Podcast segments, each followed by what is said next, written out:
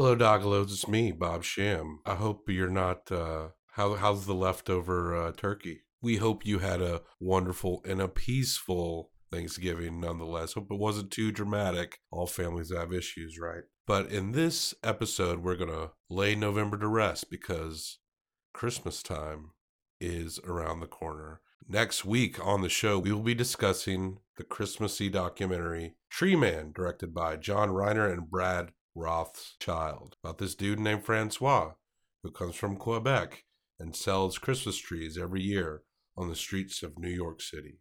And he's got a family back home, and he's got a family in New York. Definitely a more upbeat movie for the season. That is one that Ginger and I will be doing together. Ginger comes, and we will discuss Tree Man. And things do get a little personal. But, folks, that is not all. After Tree Man, later in that week on Friday, you know sometimes we drop episodes on Friday. That might happen a lot more consistently very soon. But I'm forewarning this time because on that up on that day, I'll be dropping an episode with a very special guest. He is the host of Cocaine and Rhinestones and co-host of Your Favorite Band Sucks with Mark Mosley, two very popular podcasts. Fellow Nashville native Tyler Mahan Coe. On this show, the Documenteers discussing the Orson Welles classic F for Fake. I'm really excited to drop that one on you, and I hope you listen. Tell your friends. But on this show, today's show, right here, right now, Drew and I went to the theaters. It's an in-theaters edition, and usually that means things get real loose. It's not as clippy. You don't hear as much clips from the movie or anything. But I got to hand it to Drew, even though he didn't take notes while we were in the theater watching this. He really uh, did his homework. But it is about a young man by the name of Alex Honnold, who is going to free solo climb. That means no ropes, no safety equipment. This mountain in Yosemite called El Capitan. He's going to climb the nose, free solo, no safety gear. And if he accomplishes it, it will be a first in human history. How will it break down? That's right. We are discussing Free Solo. By the time you hear this, it might not be in theaters anymore, but uh, but I did get an extended showing at uh, at our local independent theater. But it's gotten a lot of critical praise. So if you are curious about this, and if you wanted to hold out for when it's available for rental, which I'm sure it will be soon, I would understand if you did that because this is spoilery. Around the same time I watched, we watched this movie, I also saw the new Halloween, which the new Halloween, by the way, is. I did enjoy it. I give it a three point seven five Clint Howard. So if you've seen the new Halloween, just rate it one through five Clint Howards, combine it with mine, and that's the best out of ten Clint Howards. And just email me uh, the total, and we will ascribe it permanently. But I saw them about the same time, so I got those two movies mixed up. So while, yes, Free Solo is spoilery, I also accidentally spoil the end of the new Halloween. So maybe... Uh, Check that. Just giving you a warning. I think it's within the last uh, six, seven minutes of the podcast. Boy, that is a guess pulled out of my ass. This movie, Free Solo, it has a song that comes with it by Tim McGraw. And he did a song called Gravity. Drew hates the song. I give it five out of five Rebecca Black. So he gave it a zero. But let's disqualify his rating. Go listen to the new Tim McGraw song, Gravity. And then you give your one through five Rebecca Blacks. And you can combine it with mine for best out of ten Rebecca Blacks. And you can email your answer to me at uh, documenteerspodcast at gmail dot com. Review us on your favorite podcast player. We'd really appreciate it. And also, Drew does a sports show because we usually do sports-themed documentaries. This is a climbing movie. It's a sporty documentary. And you can hear more of Drew discussing sports at walk it off radio dot com and at WalkItOff on Twitter and Instagram. So go to walk it off radio dot com. It will lead you, I'm sure, to W X N A where he does the show. Folks, I'm getting gabby. The office door is open, which means I'm keeping my wife up. It's too late at night. Let's get into this movie, Free Solo, by Jimmy Chin and Elizabeth Chai Vasarhelyi. Keep on docking. Here is a motion picture film, a thousand feet. sixteen thousand separate photographs. Let's tidy up this tangle of film by putting it on a reel.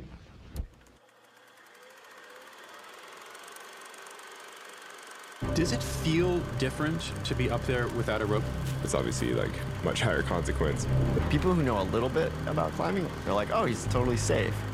And then people who really know exactly what he's doing are freaked out.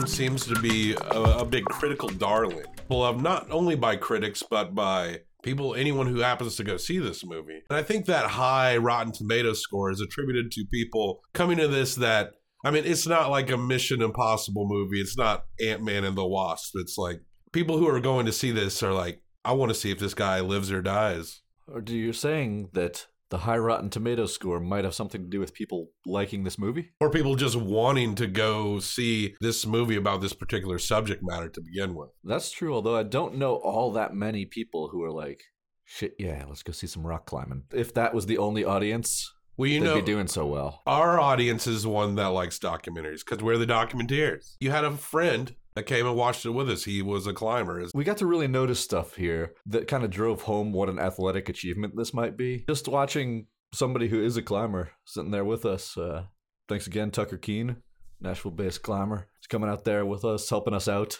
getting through this movie, giving me some hints, a little bit more stuff to follow, making a little more sense there. But it was cool seeing somebody who's into this watch an achievement like this and in the same rapt awe that us, who are not at all climbers. Yeah, nor have any desire to be. We'll picture this and just be like, man, this guy is at the pinnacle of his sport. We heard the quote going around coming into this movie that this is possibly the greatest athletic achievement in anything possible ever. Hell of a lot to say.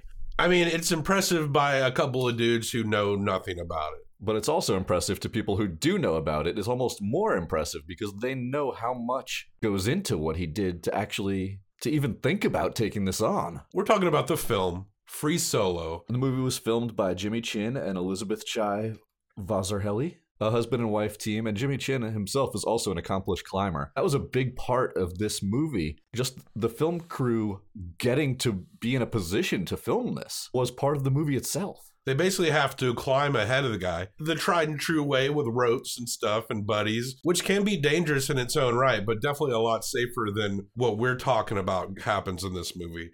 And free soloing means literally just a dude straight climbing, no ropes. A free climb is when you're climbing up there with no assistance, none of the pinions, none of the just hands and feet, but you're still on a rope in case you fall. Yeah. So you don't, you know, end up splattered at the bottom of the mountain, like Alex Honnold said. You would just hit the ground and explode. You don't want that. But free solo, there's nothing. Absolutely nothing except your hands and your feet and your little fanny pack of chalk, of course, to help you out. We see Jimmy Chin a lot in this film because he's friends with Alex. I mean, all these climber dudes, especially when they're at a certain level, are all pretty close and pretty tight. They all know each other. And by even the standards of crazy-ass climbers, Alex Honnold is a fucking weirdo. Oh, no doubt about that. That's one of the things that stood out about this movie right away, was that it wasn't just going to be about this athletic achievement, this attempt at free soloing the face of El Capitan. It was going to be a movie, a biopic, a biopic. I don't know what, what you documentary types call that. Uh, biopic. I like biopic. Well, biopic makes more sense. Biopicture, right? It's a debate that will never be settled. That's not what we're here for.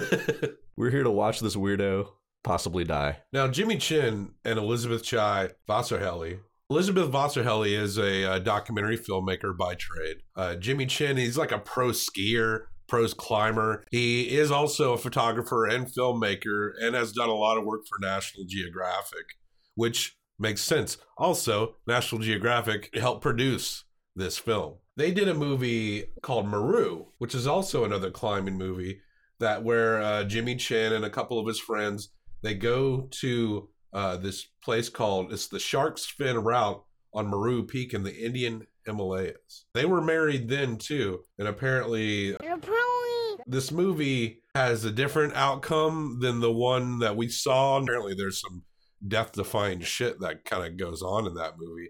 And that movie is pretty well regarded, but the one we're talking about, Free Solo, is actually even more regarded than Maru, which is also a movie that's a pretty big deal to climbers. I know how you feel. You've mentioned it before here on the Documenteers about the filmmaker, the documentarian, being in their own movie. But this was different because they weren't just in it as the people doing the filmmaking. They were in this movie as characters too, as part of the story. It starts out, basically, you hear Alex Honnold talking about how scary it is even to think about climbing El Capitan solo. Jimmy Chin's presence in this film is completely appropriate. It takes climbers to make a movie like this. There's no way this film could have been made. These shots could have been gotten by a filmmaking crew that wasn't consisted of actually, you know, professional climbers themselves. It wouldn't have been possible. And let's get that out of the way real quick. Some of these shots are unbelievable. Beautiful, beautiful movie. They have to climb ahead because throughout this movie, Alex and the other climbers, and these are, we're not going to know their names. See, we saw this about a week ago. This is in theater style. And in theater style on the Documenteers means we just went to the theaters and we watched it. We don't have notes. You have a few notes that you've written down, but I am I have no notes. We are free soloing this podcast right now. How brave and amazing we are. You're free soloing. I'm more free climbing, I guess, because I did take a couple notes down afterwards, after getting home and after talking about the movie for a while. So it was it was significantly after we actually saw it. We weren't sitting there in the theater scribbling away. We were just in, as engrossed as everybody else. They really tied us into this movie, man. It became a movie. It didn't really seem like a documentary as much as an actual movie. There seemed to be storylines. There was tension. There were different acts. The tension was very well done. And I think Jimmy Chin's presence in this also lends itself to tension because there is a moral quandary that Jimmy is having to deal with, and I'm sure Elizabeth was dealing with it as well. We don't see her, I don't think at all, do we? I don't think so. But we might have seen her, but she didn't talk about anything. But Jimmy Chin and the other professional climbers, they're having to deal with the fact that he and his production crew are going to be filming this guy doing something, and the odds of them watching someone, their friend, fall to their death is very high. They're going to climb El Capitan in Yosemite. Mac updates are based around, like there's a Yosemite Mac update. After updates, you'll get like pictures. I've had El Capitan as uh, my screensaver on my Mac before. So I've actually am oddly aware of that, even though I've never been to Yosemite Park. That's the most tenuous tie-in I've ever heard. This is my personal tie-in to this. I look at that screensaver on my Mac. I could climb that. And I look at... And it's hard to convey on a podcast. It's like a fucking wall straight up. And there are parts where it's hard to know where to begin because I'm talking like little divots in a rock. People are holding themselves on by like a finger. No one has ever been able to free solo climb El Capitan. I don't know if anybody's even really thought about it besides Honnold. I mean, you hear from his friend Tommy Caldwell, who's climbed the most difficult route so far on El Capitan, the Dawn Wall. And he says he would never even think about doing something like this. And he hates that Honnold is even thinking about it. But you hear his moral quandary as well when he's helping him train for this. When he's helping him go over the routes and try to figure out holds that they have. He says that he hates helping him along in this this quest, I guess, that might very well kill him. But he would feel even worse if Honnold tried it and he hadn't helped him out. He hadn't given him every possible advantage that he possibly could before he goes up this. Look, it's a three thousand two hundred foot sheer granite face. El Cap is no joke. This is the center of the climbing world. It's one of the most famous climbs there is. There's been the speed routes done on it. Everybody's trying to do a different climb. The route that Honnold's talking about, that this entire movie is about, is called the Free Rider. That's the route he's taking, and it consists of thirty-one pitches, which I had to have explained to me as well, that each pitch is basically a segment, a series of moves or a segment of the mountain. And these all have their own names, too. And again, in here in the studios a week after watching it, I'm not going to have all the names still stuck in my head. No, we, we won't. But it is really cool just seeing this broken down. Again, they had such incredible shots in this film. They would zoom in on his foot, basically, on his toes, the closest zoom you can think of, to say, okay, this is the foothold that he's climbing here. And I'm watching this on this giant screen in the theaters. Like, I don't, I don't see anything. I see absolutely no hold. No. And that's not even one of the challenging ones they're talking about. They're like, that's just a foothold that he's on right now. Like, no, I don't, I don't see anything. It just looks like a straight wall to me. Describe Alex Honnold. Describe this guy. I hate to go back to our our past features, but if you haven't listened to every do- episode of the Documenteers, I mean, come on, what are you even doing with your life right I'm now? I'm sure they're working through it. But he reminded me right off the bat of the woodcarver Steiner. Yeah, yeah. The German Werner Herzog film you made me watch. He seems to be very in, in his own head regarding this and so driven. That he's really kind of a single-minded, focused guy. Again, somebody that if you met him or you just watched this, you might refer to nowadays as somebody who might be on the spectrum even. Yeah. Because he really has this singular focus. He doesn't seem to care about anything else except climbing. We meet all his little quirks right away. He lives in his van, which does make a lot of sense. This is his career. He's a professional rock climber. He's one of the greatest in the world. Yeah. And he gets to, by virtue of living in this van, he basically follows the weather, where the good climbs will be. He's ready to go whenever it's possible. Now, this guy, he's kind of mousy looking, very wiry, very skinny, but muscular. You got to be strong as shit when you're climbing anything. So this guy, he looks small, but he's, you know, he's just strong as fuck. He kind of reminds me of like the... Of some, me? Thanks, buddy. Some of the farm boys I, I grew up around. I mean, there's not a lot of farming, even in my youth. A lot of that has gone to major agricultural corporations and stuff. But you get these skinny ass farm boys. They're the quiet types usually. In my uh, country public school I went to, a lot of people would be afraid to mess with like the big fat redneck types. I would argue that those guys, they're a lot of talk, like turtles. You know, you get them on their back and they're pretty much easy pickings. The ones you didn't fuck with were the skinny, wiry-ass farm boys. They're going to outlast you, and they're faster than you, and they're stronger than you, and they will beat your ass. And I've seen that firsthand, but he reminded me of that type of kid. But I'm not saying he's like a violent type. I'm just saying he, he looks like someone who might be underestimated, but this guy is a world-class athlete. And a world-class weirdo. Since we've watched this movie, because we're recording about a good week after we've gone to the theaters to see it. Probably seen like five movies. I'm a documenteer. I watch a lot of films. So uh, the last movie I saw, Angela and I went to go see the new Halloween. So I'm trying not to make sure that these movies You're trying not to mix those over. Two up in your head. Right. I want to keep them separate. They're kind of merging together, you know, the new Halloween, which you're a fan of the first Halloween. I highly recommend it. Spoiler alert, Alex Honnold does not grow up to be Michael Myers. No, he doesn't. But Alex Honnold's girlfriend, Laurie Strode, as played by Jamie Lee Curtis, is in his life. And of course, like any concerned girlfriend, she uh, is concerned about her uh, boyfriend, Free Solo, in something that's never been Free Solo. Also, Michael Myers might be halfway up, and he'll have to fight Michael Myers at some point, so... But we do see these shots of Honnold having to, having to basically...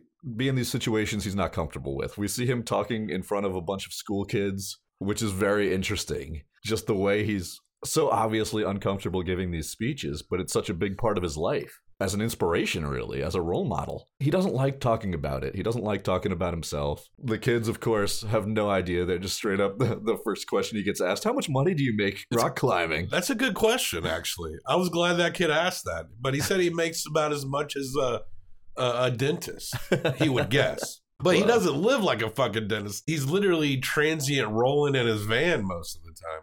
Although a quick search would say that his net worth is in the millions these days. Oh, again, really? This is one of the best in the world. And we're talking sponsorships, man. Oh, sure. That was such a big part of this movie to me as well. Just hitting you over the head with how important the sponsorships are in an individual sport. Like climbers there. Honnold doesn't wear anything in this entire movie that's not North Face branded. Everything he wears is North Face. I think I did notice that, but didn't think too much of it. That sports background right away, I was noticing that right away. The sponsorships, Alex Honnold, North Face. Tommy Caldwell, Patagonia. You didn't see these guys in anything else the entire film. Everything they owned was branded. They made sure the that they were aware of that on camera. And then the camera zooms in on a blood-splattered North Face logo.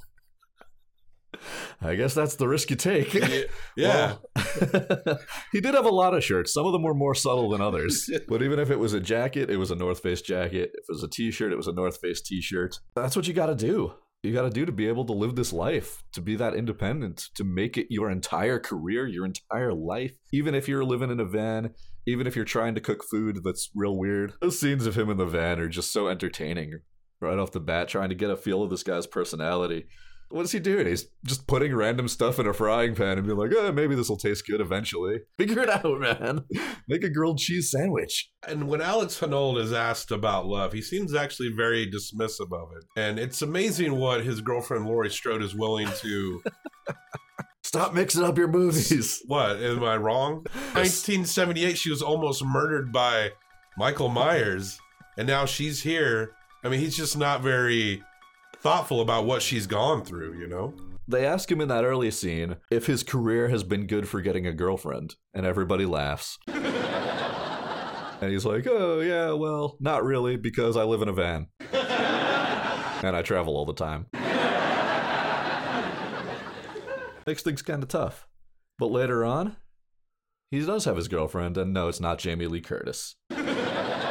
It's, you kid her. What's her name again? Sanni. Sanni McCandless. McCandless. So him and Sanni are now sort of a couple item. Good for them. They have a real nice meet cute where he was at a book signing and her friends dared her to put her number in the book when she gave it to him to get signed. It's very adorable. Oh, those crazy kids. Now, uh, was she a climber before she met him? I don't think so. It seemed like she was kind of athletic and outdoorsy, and that was that helped them get along. And they both thought each other were cute. Yeah. That helps. They do some climbing together, and there was one time where I can't remember exactly what she did wrong, because we're not climbers, but something happened to where he dropped like thirty feet. I think she lost her grip on the rope she was holding, and he ended up dropping and having compression fractures in his spine. So he's down there on this chiropractor's table like, I think I'm going to break up with her.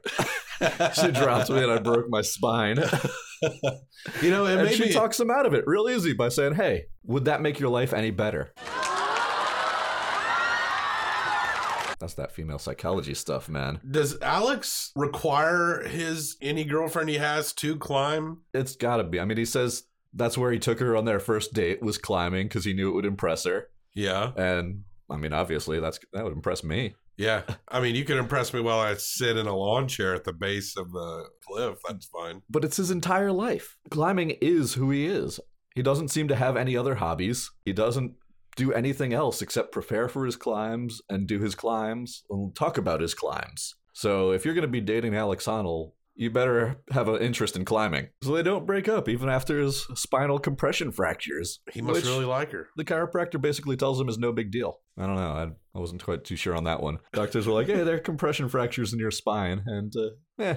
We get to talk about young Alex Honnold too. Kind of meet his family. And here, this shocked me that he was a strange loner kid. Couldn't believe Whoa. that. And he murdered, he stabbed his sister to death too, and had to be sent away to like a mental health hospital for a very long time until Halloween nineteen seventy-eight, when he escaped. It was kind of scary, man. Lots, especially if you're afraid of heights, don't see this movie. That's true. Oh yeah, because they're, let's talk about these camera angles. Beautiful shots. Jimmy Chin and his crew, they have to scale El Capitan, and basically they're rappelling down or dangling cameras. Not only are they professional climbers, but they are experienced photographers for National Geographic. They basically had to do these climbs themselves, but also consider camera angles while they're doing it, and also think about staying out of his way while he's climbing. So they had to put themselves in very, very specific, well-researched positions to get these shots, and then they're using every possible technique they can. There's drone cameras out there that are way above them trying to get these shots down at this rock face. There's guys on the ground using insanely long telephoto lenses to zoom in from the ground level. Basically every type of camera you can use, they're using to try to get some of these shots. Yeah. They're they're really taking advantage of that National Geographic money. And it's working. I mean, the shots they get are absolutely incredible. Visually it pays off.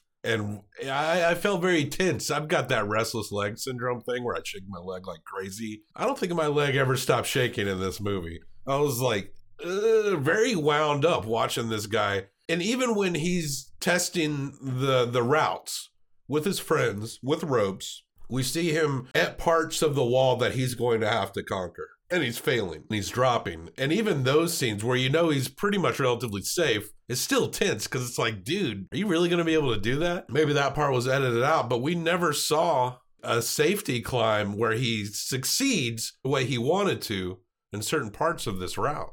Well, he's testing too. He's basically testing out what he could possibly do to make a free solo run as easy as possible. This film's a slow burn, man. We know from the beginning that it's about him attempting this free solo of El Cap. But we don't only see that. We see clips of it right away of him free soloing. They're kind of interspersed through it. The attempt does take place, but so much of the movie is more on his mindset. You don't even know if they didn't show it earlier, you wouldn't even know if he actually gets to a point where he can do this, because he's very honest saying it's terrifying to think about it. But again, he just, it's all he can think about, basically. He's training for this. He's going up there with Tommy Caldwell, who he said he basically had his posters on the wall. Like, this was one of his heroes. And now he's up there helping him climb the center of the rock climbing universe, plan out these routes, plan out their moves. That's what was so impressive between somebody who doesn't know anything about rock climbing or somebody who knows a little bit or somebody who knows quite a bit, how it's so impressive in different ways to everybody. They put it out there, and I think it's Tommy Caldwell actually who says it, that it might be even more impressive for people who do know what's happening because they do know how dangerous every single part of this is. But in the movie, more laymans would see him planning out every single one of his moves. He's got his climb journal that he writes in incessantly after every single climb. And he has every move, every handhold, every feature of this this mountain written down, and he's poring over his notes, studying it. By the time he's climbing up this mountain, he knows, I put my foot in this spot, I put my hand in this spot, I move over this way. For every step of this over three thousand foot climb. You know, online they have these things called, with, with with classic video game speed runs. Super Mario Brothers, that's a game that's very commonly used for speed runs. Speed runs being, how fast can you get to the very end of the game from the beginning? And in order to do that, you have to know exactly where to jump, how fast and where to jump, where to position your little Mario, where to go specifically. And if you are a second off or you don't make that jump just right, you fall out of your computer chair and die. That's right. This is like uh, more extreme. As far as like knowing every nook and cranny, that's kind of what it made me think of. The safe version, because that's the version that I would try. I would not try this. I'm not necessarily afraid of heights, but I'm definitely too much of a coward to try something like this. Almost everybody in the world, except for Alex Honnold, is too too afraid to try Even this. Even other climbers. It's insane. That's why it's mentioned as this unbelievable athletic feat, just one of the top things anyone's ever seen anywhere. It might seem safe, thinking that he has everything planned out. And again, the filmmakers do a great job of showing us this, showing him up on the mountain studying this thing. There's a couple pitches near the middle of the route that he calls the crux, the most difficult part of it. And it's a choice of two different pitches to get to the next part. And these I actually do remember the names of. There's one they show right away that's called like Teflon Alley or something like that. And it's absolutely sheer, slippery face that you have to, to prop yourself up against the sidewalls. You can totally see me right now on this podcast doing it with my hands and feet. He's scaling the walls of the studio right now. And your pressure has to be exact on each side for every move. You're not standing on anything. You're just being held up by that pressure on the side. There's no divots. There, it's all hands stuck through a crack. There's nothing for your feet. And right away, they kind of rule that one out. It's like, oh, I'm not going to try that with no ropes. Yeah. There's one little lapse of pressure and you slide down. There's nothing to hold on to whatsoever. So the other way they can get through this crux is by going through one called the Boulder Problem. And we see him working on this over and over again, where they mention a half thumb hold. This is how goddamn insane this is. Like, oh, this is the way you do it. This is the easiest way to get through, is at this one particular spot on the face of this three thousand foot mountain, there's a spot that's big enough for half your thumb, obviously. So you press into that with half of your thumb, and then you have to switch hands as you move across with your feet onto your other thumb. What the hell? Yeah. He has to hold his whole body up with half of his thumb. And not only do that, but transfer to his other thumb while he's doing it. And that'll let you reach out to a little protrusion that's about the size of a loaf of bread, where you can grab it with two hands. And then you have a choice of getting to the next part by either just swinging yourself off that loaf of bread and jumping to the next part, or karate kicking by leaning out incredibly far while you're holding onto this loaf of bread style protrusion and bracing yourself up against that other wall with your leg fully extended into a high karate kick. So they're showing us both of these techniques, and he's falling on both of these techniques. Yes. With the ropes. And right away, he's basically saying, look, I'm not going to jump with no ropes, because that's immediately life's over if you screw that up in the slightest. At least with the karate kick, you don't get a great start. You can kind of back it up and do it again because you have some sort of hold. Once you fully commit to it and put the pressure on that foot, you're you're either falling or you're not. But he thinks that that's going to be the, the way to go through this this Boulder Problem. Anything less than perfection is death. On any of these. On any of these. Even the ones that don't have cool names like the Boulder Problem. or the Myers are still unbelievable. We get some montage of some free soloers from the past. There's a very brief montage of some old news reports talking about this crazy trend of free solo climbing, which is actually very small amongst, even amongst people who climb for a living or even professionally. The amount of people that free solo are, I think they said way less than ten percent, right? Very, very few, especially incredibly difficult climbs. And then they just kind of casually throw in that almost everybody who is a celebrity in this free soloing world is dead now. I saw one dude just like launching his body in midair, showing off to the cameras, it would appear, just to grab like a ledge in a free solo climb. Most everyone in that montage uh, is not with us anymore. And while they're in the process of mapping out this climb, people that they know are perishing. Uli. A climber named Uli dies just before he attempts his free solo climb. And Uli, everyone, all these guys know each other. All these guys had a lot of respect for Uli. They've climbed together, too. And this has to be explained to Alex, basically, by his girlfriend, Sanni. This is how she's Laurie. Feeling when he's talking about this. She's like, look, Uli's wife, that's me in this situation. He's not coming back. He's dead. If you try this and you die, that's how I'm going to be. And he's like, yeah. He's so cold. He just doesn't get high or low. His personality, it reminds me so much of Woodcarver Steiner in that mm. earlier film. He only cares about what he cares about. He's so incredibly focused, and he's so almost almost neurotic about the details of it that it allows him also to be transcendent at what he does. He's just so unbelievably good at it that other people kind of don't really matter. That has absolutely no bearing on my climb. That other people have died doing this exact same sport. It doesn't matter to me at all. Mine is on my preparation, on my skill. And that's true, but still, other people aren't looking at it that way. His girlfriend certainly isn't. I mean, after what his girlfriend has survived in her small town in Illinois, regarding that masked murderer, he could be a little more thoughtful in terms of the trauma that she's been through. You might have to slow it down on the movies, man. I know this is... This is your full-time job documenteering and all, but... Did Thanos need to be in this? Really? We do get a better glimpse into his personality when they talk about his family, his younger years, how that formed him. I like that that idea that they said he was a weird loner kid. So when he, he didn't have these many hobbies, but when he was rock climbing, he basically just says it flat out. He's like, it was great because I didn't have to talk to anyone. Nice. I'd be climbing a mountain by myself. There's no one talking to me. It's great. I liked it. No problems there. That's why I climbed trees. His father was, was diagnosed autistic. Yeah. They seem like he never really praised him too much. Wasn't a big hugger, they said. Not a guy Alex that was like, I love you. He never hugged until he was twenty-three years old. This is hilarious. Had... This movie is funny as well. It really is. The way they frame some of these conversations with him. Yeah, the awkwardness of Alex, uh, the audience in the theater was was laughing at him. He's one hundred percent serious all the time. He's not really making jokes, but just the way his worldview is is so different. He's totally serious here. He says he had to learn to hug at twenty-three, and then he smiles at the camera and he's like, I'm pretty good at it now. He's such a weirdo. We and don't... not just by our standards, but by his pro- pro-climber friends. They say in this movie that they never know what he's thinking. And while they're trying to...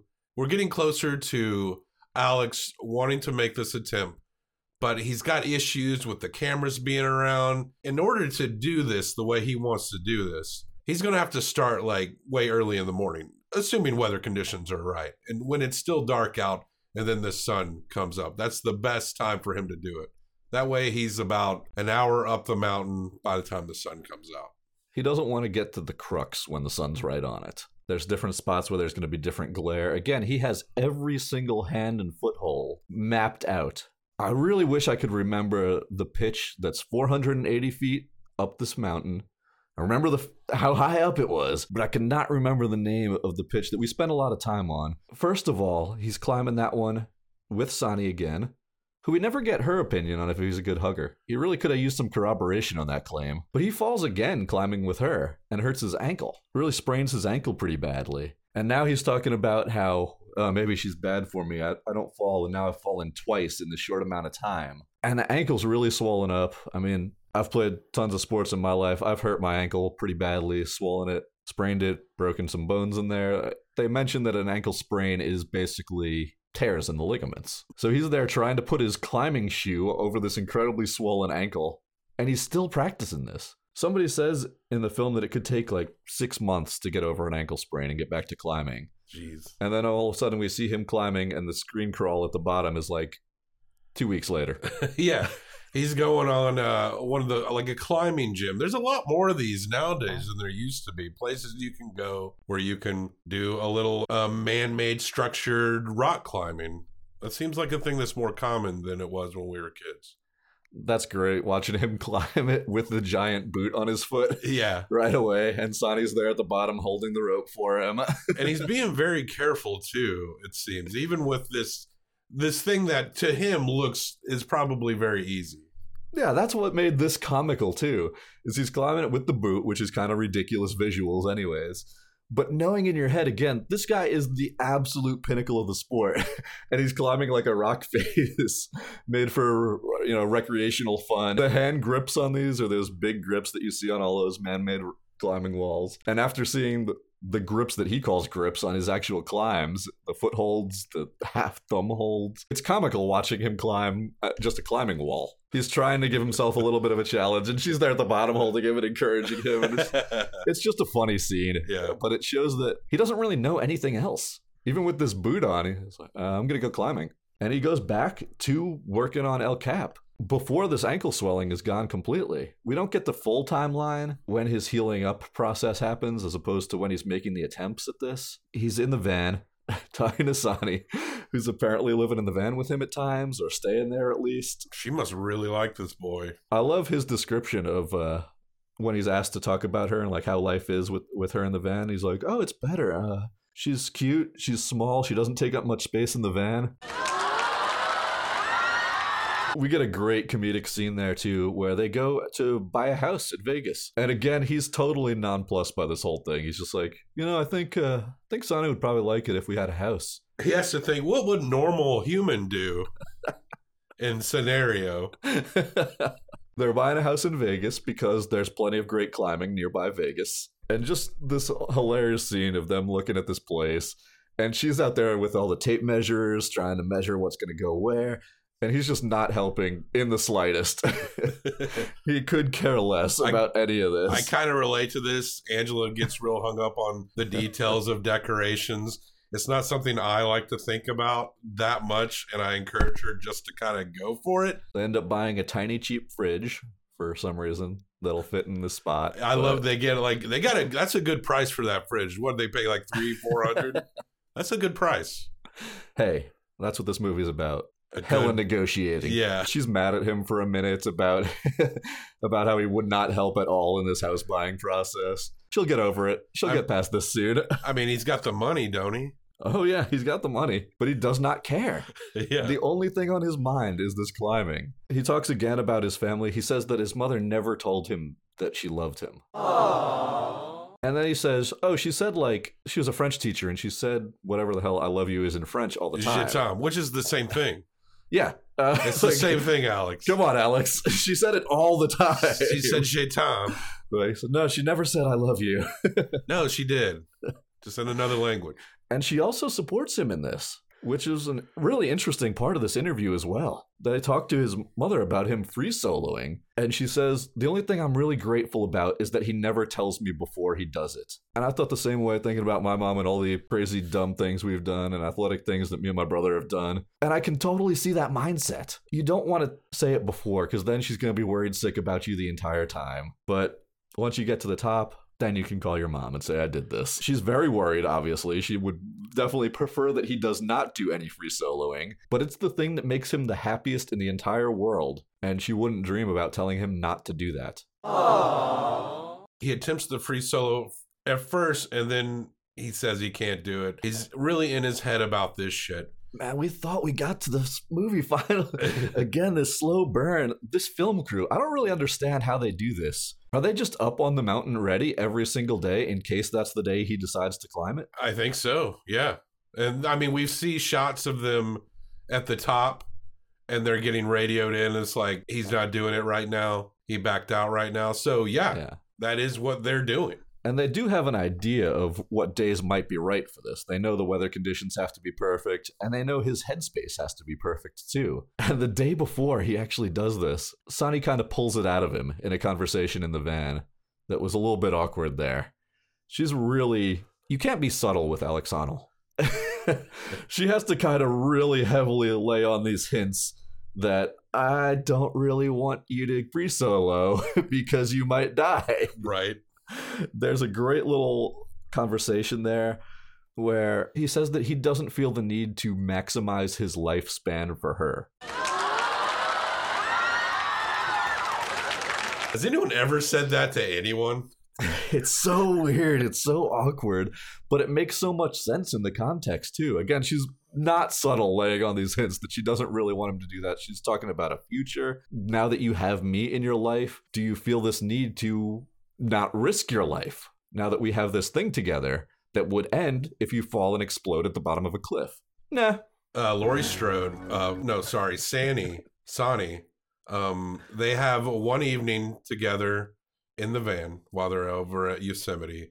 And then she eventually, she drives off. Alex goes up to the, the the rock face and he starts climbing. Beautiful shot we have of him slowly walking up to this mountain face in the dark. It's hard to say who's holding the camera here. It could be Elizabeth, but we get the vibe that they're not communicating with the rest of the crew, Jimmy Chin and the rest of the, the camera crew and producers. This one camera that's following him, it watches him go up. And then when morning comes around, Jimmy Chin gets a call through the walkie-talkies like, he's he's up. He's already going, and he's going. But we have one guy, I wish we could remember his name, who's sitting at the base watching with him. The giant zoom lens. They're in place, and he gets past that four hundred eighty foot high pitch, the one where he gave up before, the one where he fell earlier. He gets past it. And that radio call to Jimmy that says he's doing it, he's climbing. He goes, oh, where is he? Oh, he's already like way further up. Yeah. He is booking it. He's feeling it right now. He's obviously got it going on. He gets to that a down climb. Right, because there's a part where he has to climb He's down this to free climb rider up. route. Yeah. So to, to take this route, there are some sideways, there's some climbs, but there's also down climbs where he has to go back to get to a route where he's got better handholds. And he does this down climb, and he gets up to the next area where there's a little ledge, and there's people on it. There's a dude dressed like a unicorn. Uh, how many people were there? One, as far as we could tell. I couldn't really tell. There were tents and sleeping bags and a dude in a unicorn onesie. And we see the filmmaker at the bottom with the zoom lens. He's like, what the hell is this? And when Alex gets to where that guy is, it's funny to see Alex seemingly, based on the shot that we saw, seemingly unfazed by this dude. Completely. He's in the zone. He just keeps going. And we see this dude like scrambling to put his unicorn outfit on. He was attempting to do something. Maybe he was just camping halfway up this mountain. But it's insane. The movie is so tense at this point. He's finally doing it. He's doing this free solo, this absolutely verge of death at all times climb that the entire film is built up to. And then he gets to this part and there's a dude in a fucking unicorn onesie. Well, we don't know. It's not explained. How did they miss that when they were all scouting out this mountain and setting up the cameras earlier? Right. It's not explained. There's probably no answer. The guy's up there. He's like, oh, that's, he knows it's Honnold. Like, he's going for it. The dude in the unicorn onesie must be really stoked right now. Alex is in the zone. He just blows right past them and keeps climbing. I wonder if Alex even, like, saw him. He was in the zone, man. It's like how a marathon runner, once they're in the zone, it's like the world is just shut up around them and they, they're only moving one step in front of the other. But he knows it. Every time he gets past a difficult pitch, he kind of looks up at one of the cameras and gives them a smile. Yeah. Like, he's feeling great right now. These are the only times we witness emotion from Alex. He's totally booking it. Yeah. He's flying up this hill. Every time we they get on the radio to talk from Jimmy Chin at the top and God, what's his name at the bottom? Yeah. Who we cannot wish... watch every time there's a difficult segment. When he goes to the parts where we've seen him fall multiple times during practice, this guy's like turning away from the camera because he cannot see. He's sure he's going to watch his friend fall to his death. And these are his friends. The filmmakers were such a big part of this. We had scenes in the movie over and over again with them talking about how we have to move cameras or move people to not be, to not distract him in any tiny, tiny way. And their own personal dilemma of saying, look, if maybe because we're here, if we're filming him, he climbs slightly differently and then he falls and dies, are we going to be able to to live with that? Will we be able to live with the footage of our friend just dropping out of the bottom of the frame? It's really very emotional for them as well. And you can see this in this final, when he's actually doing the climb, the guy at the bottom of the, just turning away. He cannot bear to watch. And he yells at the other people down there. He's like, how can you watch this? But Alex is moving. He gets to the boulder problem, the crux of this climb. And we see this half thumb hold. We see him do the karate kick. Fucking nails it. He nails it. But that's the first time we see him successfully do it. There's another segment a little higher up called the Enduro something. This, the, Let's just make it up. The pitch is the Enduro. You want to just make up some names for these? Because these have some pretty cool names here. The John Carpenter. It's just single-minded. But we've got all sorts of crazy names for some of the. Again, Free Rider is the one he's climbing. There's the Dawn Wall on the other side. There's the Doctor Loomis. There's like Glorious Chairman Mao's Path Through the Sky.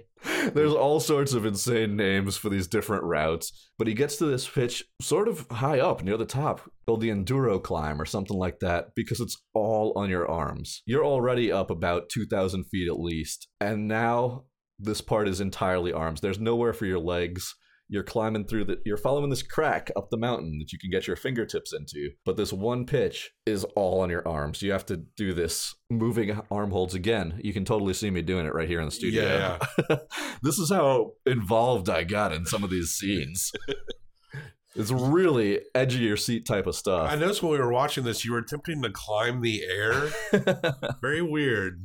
Getting real fired up. Getting yeah. real pumped up. That sounded so difficult. They kind of glossed over that a little bit. They mentioned like, yeah, it's really hard to do this entirely arms climb after you've already climbed for this far. But he nails that one too. He's in the zone. He's making it. He's getting near the top. We see a very gradual, gradual slope that's right near the top of it, the final pitch. And Alex is almost running. Yeah. He's almost running up this thing. He's gotten through all the hard parts, and now it's within his grasp. And that's when he slips and just falls off the mountain. And then he fucking dies. North Face logos covered in blood. The camera slowly zooms in on a North Face logo. And then text on the screen says, brought to you by, and then North Face. No, no, he doesn't. He's running up the final pitch. He makes it to the top of the mountain where Jimmy Chin is waiting for him, where they have the most epic film moment right here. Obviously, this is one of the drone cameras, and it just slowly zooms out from him at the edge, at the top, at the pinnacle of El Cap, and it just keeps pulling out further and further, this shot. And the shot is a beautiful view to show exactly how far he came. And how long did it take him to do this? They said like three and a half hours. Three hours, fifty-six minutes. That seems fast. It's really fast.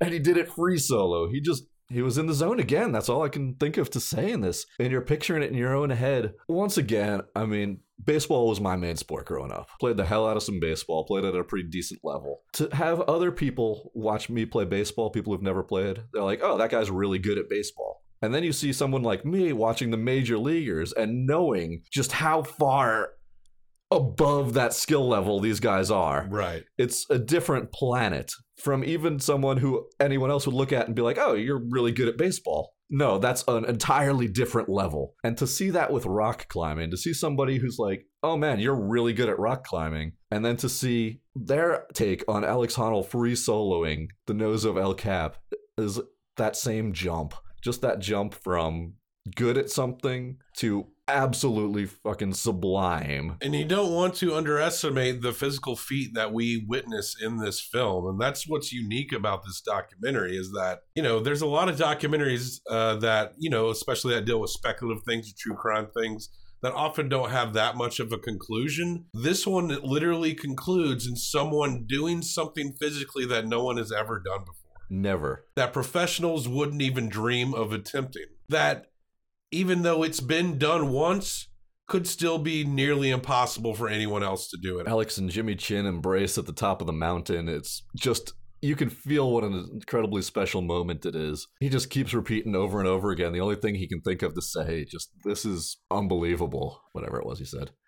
He's like, this is, this is amazing. This is unreal. It's so so incredible what just happened, this feeling. He's got a huge wide smile on his face. Pretty much the only times we've seen him smile in this movie were during this free solo of El Cap. And then he calls Sanni from the from the top. Again, she drove away a few days ago, or maybe it was just one day ago when he decided to do it, in tears, thinking this might be the last time I ever see him. I'm going to be sitting in a hotel room or where, or in that house in Vegas, wherever she went, not knowing if he did it, if he's going to try it, if he's going to get up there and then bail again, because he, he might have found that something to maximize his lifespan for. Yeah. But he calls her from the top of the mountain, tells her that he did it, and you can just hear how unbelievably happy both of them are. Their voices are changed from any time we've heard them through the rest of this film. Just this incredible excitement, this incredible happiness. Easily, without even a hesitation, he's saying, I love you.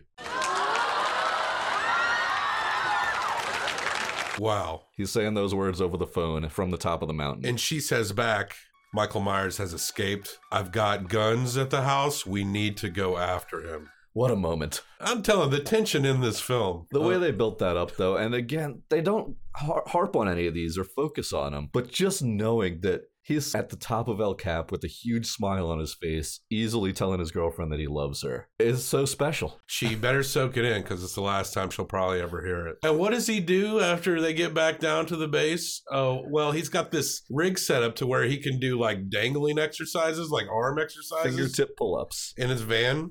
And he, he's like, what am I going to do now? I think I'm going to do fucking fingertip pull-ups in my van. The, the filmmaker's like, hey, Alex, you just free soloed El Cap. You can probably take a day off. Yeah. And then they go back to the house that they bought together. Sanni gets Alex to go into the secret trap door in their house, and she shoves him down there. He's attempting to stab her, and she manages to get up the steps before he can get her, and she rigs a trap where these blades go through the entrance of the secret way. Alex is trapped in the basement. So then Laurie turns on the gas throughout the house, holds a flare over him while she stares down at Alex, who's trapped in the basement, says, goodbye, Michael Myers, drops the flare, and the gas lights up the house, and the house burns down. That probably would have been a better ending than the actual ending. These beautiful shots again of them up on the top of El Cap, and then we get Gravity. Gravity will lie, lie. The Tim McGraw song, which we didn't know was a Tim McGraw song. It kind of doesn't sound like, you know what it sounded like? A, a contemporary, like, Christian song. You expected to hear the word Jesus a lot. God, you get this beautiful soaring moment, and then this song comes in. Gravity will lie to you. This song sucks. Look, it's no Indian Outlaw. I'm an Indian Outlaw, half Cherokee and Choctaw. My baby, she's a Chippewa. She's a one of a kind. It's a really bad song. Once it started, I remembered hearing about this when we were looking into going to see this film, that one of the the selling points was that Tim McGraw wrote an original song for this movie. It's called Tim, Gravity. Is Tim McGraw really into climbing? Uh, I don't think so, because this song sucks. Drew, this is what climbers rock out to. It's so bad. We're not rating the song. And it ends the film.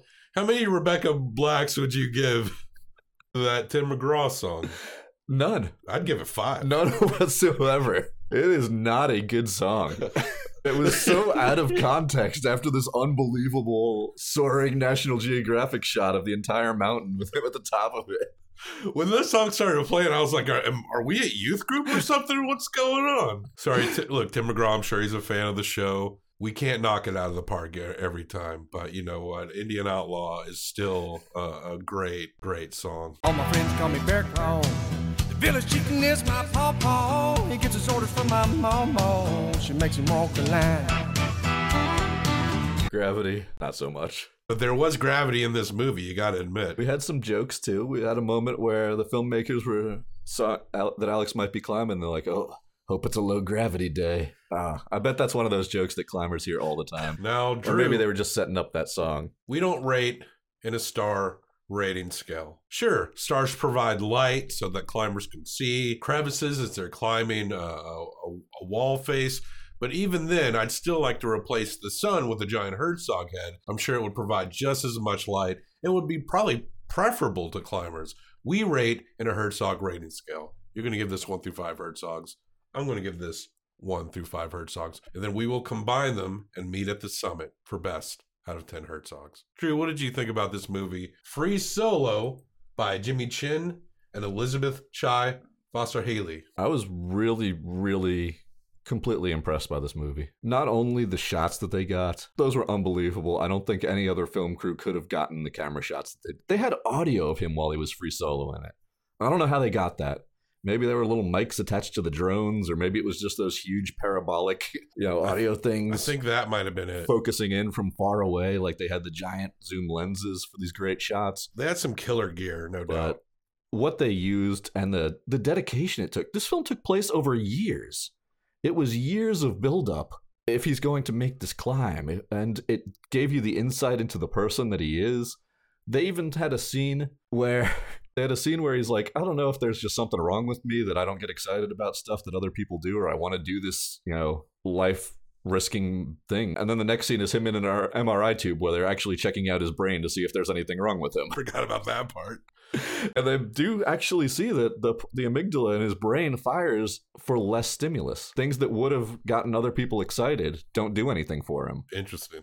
So he's either going to be a daredevil or a serial killer, and you know, whatever gets him off. You see what I'm saying? This is why I get the new Halloween and this movie confused. And that's why he couldn't get out of his head for this whole time the idea of free soloing El Cap. This unbelievable feat that pretty much everybody in his life told him not to do, from his climbing heroes to his girlfriend to anybody he would have mentioned it to on the street. Be like, that's fucking crazy. Don't do that. But he could not get it out of his head that it was something he had to do. And it builds up so well. There was a narrative here. It didn't feel like just a straight biopic where they're focusing in on this guy and his life and what's going to happen to him. There was plenty of that, but there was narrative and there was tension through this entire thing. Again, just these these build-ups, the false start the first time he tried to climb it, and wondering if he was going to make another attempt, or wondering if the film crew would be like, you know, let's move on to something else. I don't know. You know, we've wasted too much time on this. But there's beautiful shots of them climbing, you know, in their regular job. They're climbing in Morocco. Here are other things where he was the first one to free solo Half Dome in Yosemite. Just all these incredible climbing feats that, again, are not the world I live in, but I can appreciate. It was so well done. It really was, and pretty much every facet of this movie was well done. The way they brought his life to the forefront, the way they showed the climbs, the way they built up to it. I was incredibly impressed by all of this. I was going to give it a four and a half Herzogs, but you know what? Whoa. I'm taking off an entire half Herzog for that song at the end. Four Herzogs. Four Herzogs. four point five for the movie, negative five for Gravity by Tim McGraw. Wow. Almost the highest score you've given. I think you've tied your highest score. I love this film. I thought it was absolutely spectacular. Yeah. I highly recommend it. You had a full-on erection when we left the theater. Raging, and I wanted to climb everything in sight. Yeah. Drew, for all the reasons that you stated, I'm I'm pretty much in agreement. This isn't my culture, but I could appreciate and understand it because this movie was a learning experience for me. And that's kind of the one of the best things about doing this show is that we're kind of getting an education in a lot of ways, uh, depending on what kind of movies we do here. And this movie was very educational, and they did a really good job at, at framing the context of why this is such a huge deal. And everyone's emotional resonance was completely believable. Really well done. Really well done. I haven't seen every climbing movie out there, but I couldn't imagine many being better or more tense than this one. A lot of documentaries, they try to kind of manipulate you. I mean, it's kind of the nature of a lot of documentaries. It's not a big surprise. And documentaries can still be that way and still be good. But this one, there's no real manipulation here. This guy either accomplishes this task or he doesn't and he dies. And he accomplishes that task. There's no fakery around that. Unless there's a, some clever cuts where he used a rope, but uh, but judge, but based on Alex Honnold's personality, I know that's not the case. There's no cheaterism here. And Jimmy Chin and Elizabeth Chai Vasarhelyi, the power couple themselves, they made a very, very, very good film. And like I said before, if you like John Carpenter's original nineteen seventy-eight Halloween, you're going to get a lot out of this film as well. That's why I'm going to give Free Solo four and a half Herzogs. Ooh. Ooh. So you combine your four with my four point five, you get an eight point five out of ten Herzog. How many of your four point five were for Gravity by Tim McGraw? I uh, let that go. That song kind of made me laugh, so I just took it in. You're right, it's not a great song, but it added to the humor of the movie. It was kind of funny right at the end of this movie with all this tension and this release and the, the phone calls from the top, and then this terrible goddamn song kicks in. Gravity. But that's that movie. We got a lot out of it. It was a lot of fun going to see that movie. Drew, now that you've watched this movie, you want to go rock climbing? Hell yeah. But really? I will definitely have every single rope attached to me. It made me want to go straight to the gym as soon as I got out of it. I'll take a helicopter ride to the top, or maybe a ski lift. That's how I'll do it. All right. I'll, I'll give you a call from the top, and uh, you can cry and say that you're so proud. I'll free solo a ski lift straight to the top of the mountain. Again, shout out to Tucker Keene for explaining a lot of this to me. It did add to watching the movie to hear a climber kind of giving his full endorsement on this, and it kind of explaining some of the terms and helping me understand just just how incredible everything that went into this climb really is. And the National Geographic letting you just letting the final climb breathe. They weren't really overdubbing it. They weren't doing any camera tricks. They were zooming in, giving you amazing shots. They were seeing him smile into the camera when he got past really stressful scenes. But they just let the final climb speak for itself, and it did. eight point five out of ten Herzogs for Free Solo by Jimmy Chin and Elizabeth Chai Vasarhelyi. Drew, I like our in-theaters versions. Just about everyone's done an in-theater version, and it's glad to get you in on one. Yeah, this was the first time I've watched a movie that was in theaters with you, and came in here to Documenteers to talk about it. So, you know what? Free soloed that thing. Goodbye, notes. All right, folks. Keep on docking. Man, we would have died if we, you know, if we stopped talking at any point.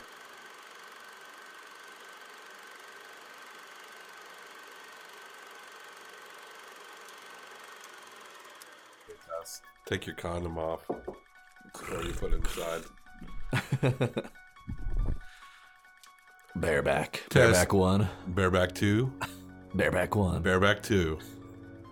Pick it up. Pick a penis and patch it. Pick a penis and patch it. Pen- pick a penis and patch it. Pick a pickle, pickle penises. Gravity.